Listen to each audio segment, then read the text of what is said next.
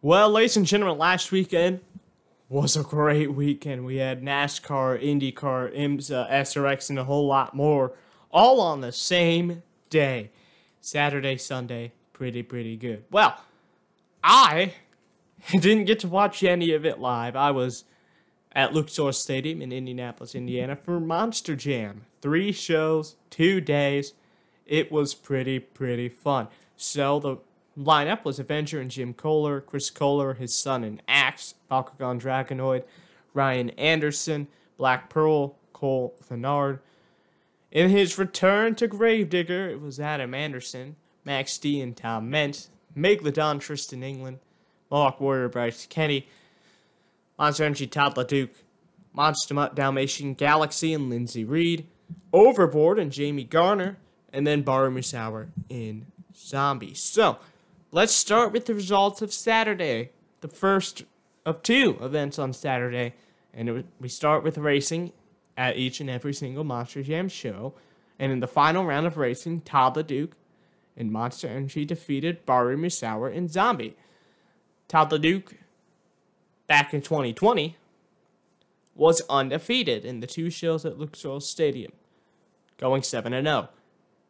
He is now 10 0 as of the first show because he won against Bari and Zombie. So, in three shows, he won three racing championships. So, good for Todd LeDuc there. Great Clip Skills Challenge went to Max D with a 9.323. Freestyle went to Gravedigger with a 9.513. Now, for the overall event points championship. So, we always going to be explaining this each and every single weekend.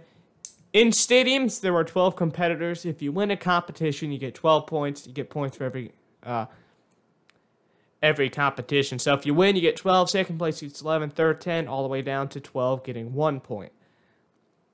So whoever has the most points at the end of each event wins the overall event championship. And in this case, Gravedigger and Adam Anderson had 28 out of a possible 36 points. So he would win the overall event championship. We go to Saturday evening now after about six hours. See, I was there uh, for the entire weekend because I had some uh, credentials, which was pretty, pretty cool. And uh, it was a bit of a long time in between shows. So it was about six hours, but we had show two happen, and it began with racing, and Adam Anderson and Gravedigger defeated Bryce Kenny Mohawk Warrior. Then we had the skills challenge, and it was Megalodon and Tristan England with 9.141 getting the victory. By the way, uh, for those who do not know, Megalodon is not usually driven by Tristan England. He is usually behind the wheel of the dump truck Earthshaker. But because of the limited schedule and the popularity of Megalodon, they put Tristan behind the wheel of Megalodon. And in his first stadium event other than a World Finals, Tristan England wins the Skills Challenge in show number two. So that is the competition he is the best at.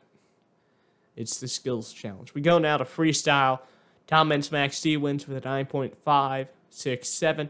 Ryan Anderson got a 9.563. That's four one thousandths of a point in between the two. And I actually felt that uh, Ryan Anderson should have won freestyle but the fans didn't agree. So Tom Meents, Max D wins freestyle, but Ryan Anderson gets the upper hand because Ryan Anderson wins the overall event points championship with 31 out of a possible 36 points.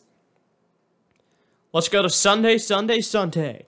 We start with racing, and it would be Bryce Kenny and the Great Clips Mohawk Warrior defeating Bakugan Dragonoid and Ryan Anderson.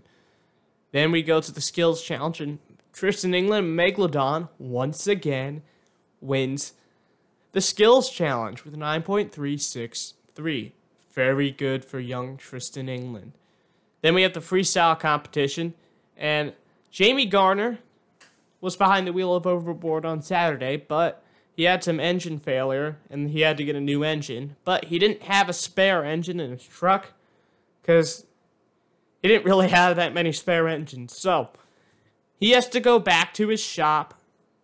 He isn't able to come back in time. So his son, who was competing in Springfield, Missouri for another promotion, drives from Springfield all the way to Indianapolis, makes the pit party, which is at noon, and is able to win freestyle with a 9.682. And Zach Garner, his son, is 20 years old. He's very, very good. He already has, in stadiums, he already has a uh, overall event championship, a freestyle win, and I think also a uh, skills challenge victory in Atlanta at Atlanta Motor Speedway. That would have been a fun show to go to. I was thinking of going to it because it was around uh, spring break for me, but alas, I was unable to. Overall event points standings Megalodon Tristan England wins 32 36 points. Well, we t- had IMSA as Detroit Belle Isle. The race that was 100 minutes long, tied with another event near the end of the season that's 100 minutes long for IMSA. Race had two GTLM cars in an exhibition because it wasn't a points race for the GTLM class. 12 GTD cars, 6 DPI cars. Winner Cadillac Chip Ganassi Racing with Kevin Magnussen and Renger van der Zande, who led a combined 64 66 laps. GTLM winner was Corvette Racing's Tommy Milner, Nick Tandy, and GTD winner Aston Martin's Heart of Racing with Ross Gunn and Roman DeAngelis. Uh, this was Aston Martin's very first IMSA WeatherTech Sports Car Championship win. Race had seven full course uh, yellow laps. Now, NASCAR was at Texas Motor Speedway this weekend for the All Star race. We start with the Truck Series. 147 laps, SpeedyCash.com 220. Won by Kyle Busch Motorsports' John Hunter Nemechek, fourth victory this season. And John Hunter managed to lead 64 of 147 laps and win stage one. Zane Smith would win stage two. Ross Chastain was disqualified after the race for a failing inspection, and his cup crew chief was suspended from the All Star Open, and he had to actually start in the back of the pack. We'll talk more about the Star Open race later. The Xfinity Series was also at Texas Motor Speedway, and it was 171 lap Alsco Uniforms 250. Your winner, Joe Gibbs Racing and Kyle Busch. Second win this year, 99th career Xfinity Series victory. Kyle Busch has said, you know, if I get to 100 wins, I'm not going to do any more Xfinity Series races. And uh, he has three races left that he's going to be doing. I believe it's Nashville. It's Road America and it's Atlanta Motor Speedway. So, those are the three races left on his calendar. And uh, he has 99 wins, and I'd be absolutely shocked if he doesn't hit 100 wins this year. So Kyle Busch wins stage two, leads 94 out of 171 laps. Austin Cindric wins stage one. The race had 10 cautions for 52 laps and 14 lead changes. Then we had the All Star Open, which was basically if you haven't won a championship and you didn't win a stage in the past year, you don't get to be a part of the All Star race. You also needed to have a race won this season as well. So, for all those who didn't fit the criteria, they were in the All Star Open race.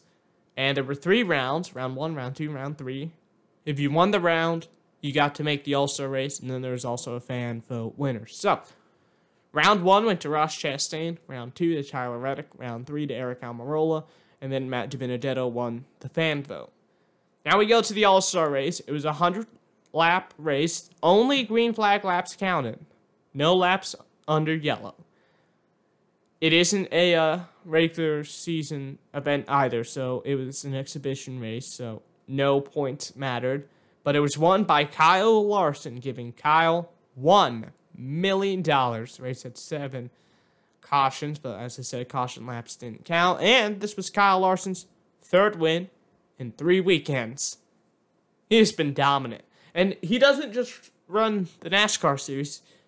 In the middle of the week, he'll be going to random dirt tracks and uh, running with those guys too. So, Kyle Larson, if he doesn't win a championship this year, I think a whole lot of people are going to be disappointed, as I will. He's been just doing great, great things.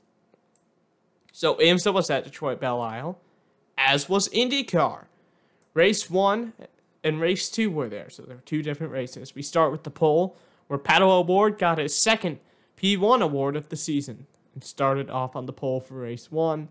Marcus Ericsson would win his first race of the season, and in fact, his first race in IndyCar and his first race win in eight years. He restarted on first. He was the fourth first time winner this season. Felix Rosenqvist had a violent crash at lap 26, causing a red flag. Then Romain Grosjean hit the wall, and IndyCar threw the red flag so the race would finish under green. Because in IndyCar rules, basically they can decide if they want the race to finish on the green, they'll throw the red flag, they'll get the track fixed and everything, and then everyone tries to go to everyone just races for the like five laps that were left. With five laps to go, Will Power was leading, but his car would not refire because it was they had stopped the race. He had a electronic malfunction and he was unable to refire until like two, three laps later, and he'd have to finish in 20th after he led 37 of 70 laps. And if the race would have finished under yellow, Will Power would have won, and Will Power would have got Penske their first victory of the season. So he was not happy after the race. You got to look up uh, Will Power's interview. He was very passionate, and uh, I don't think they're going to do what they do in like the NBA. If you uh, just go off on the uh, people in charge and they're going to fine him, I hope not. Be, but uh, yeah, you guys got to look it up. Just a Will Power uh, Detroit Belle Isle Race 1. Podium was Marcus Ericsson in first, Rinus VeeKay second, Pato O'Ward third, two cautions for nine laps, 10 lead changes. Race 2. Josef Newgarden would start on the pole for race 2, getting his first P1 award of the season. Pato O'Ward would then get his second win of the season, winning the 70 lap Chevrolet Detroit Grand Prix race after passing Josef Newgarden with three laps to go. And uh, he was able to pass Josef Newgarden due to Josef's uh, bad strategy call, and untimely yellows. Uh, Josef was dominant. He led 67 of 70 laps, uh, but had to finish in second. So the podium, Pato O'Ward first, Josef Newgarden second, Alex Palou third. A three cautions for 11 laps and only one lead change. Thank God for DVR because I was able to uh, record the SRX's very first race at Stafford Speedway. And it was a 100 lap main event won by Stafford's local superstar and six time modified tour champion Doug Coby for 80 out of 100 laps.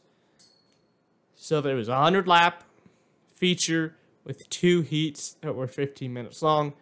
Greg Biffle would win Heat 1. He was the ringer, by the way, which means, well, frankly, he won't be there all season but he just came in. He wins Heat 1. Jacoby wins Heat 2. And uh, for Heat 1, the r- results were inverted. So if you finish last in Heat 1, you start first Heat 2, and uh, results of Heat 2 determine the start uh, of the main event. So you could have had the strategy, you just get last place Heat 1, win Heat 2, start on the pole for the feature. Your podium was Doug Coby first, Greg Biffle second, Tony Stewart third, and then both Michael Waltrip and Bill Elliott failed to finish race. Uh, Michael hit the wall, had some damage. Bill Elliott had some uh, electronic malfunction and wasn't able to finish the race. He only was there for like four laps.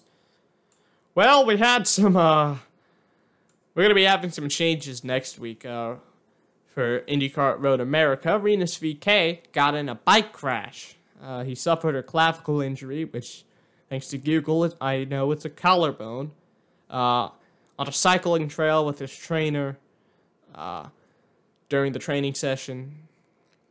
He crashed his bike. He will be replaced by Oliver Askew at Road America, and Oliver Askew is the super sub because he was the one who replaced Felix Rosenqvist at Detroit inside his old car, by the way, because he was in IndyCar last year. Uh, there's a lot of theories to why he wasn't re-signed by Arrow McLaren. We're not going to get into that today, but uh, he gets replaced by Felix Rosenqvist. But when Felix Rosenqvist goes down, Oliver Askew gets to be the super sub. And he'll be super sub replacing Rinus VeeKay this weekend for Ed Carpenter Racing. And Cody Ware will make his IndyCar debut at Road America for Dale Coyne, Rick Ware Racing, driving the number 52 Honda. A couple of weeks ago, I wrongly said that a Cody would be behind the wheel of the number 51 Honda. And uh, that's just because he drives he drives the 51 car in NASCAR and he drives the 52 car in IndyCar and I mixed it up and I apologize to all of you for my mistake. So Cody Ware will be at Road America. Oliver Askew will be at Road America, and Kevin Magnussen will be at Road America, making his IndyCar debut uh, for the Felix Rosenqvist, who was not medically cleared to be at Road America. So it's going to be very exciting seeing uh, Kevin coming off of his victory in Detroit get to be at Road America. Well, we got some upcoming races to talk about next week. IndyCar keep talking about it. It'll be at Road America. Races at noon on NBCSN, and it will be live on the IndyCar Radio Network. Mark Jaynes and the gang. NASCAR going to be making its return to Nashville Super Speedway for the first time since 2011, and the Cup Series actually will be running for the first time at the Super Speedway. Truck race is Friday, June 18th at 8 p.m. on FS1 and MRN. Xfinity Series race is at 3:30 on NBCSN and MRN, and the Cup Series race is Sunday, June 20th at 3:30 on NBCSN and MRN.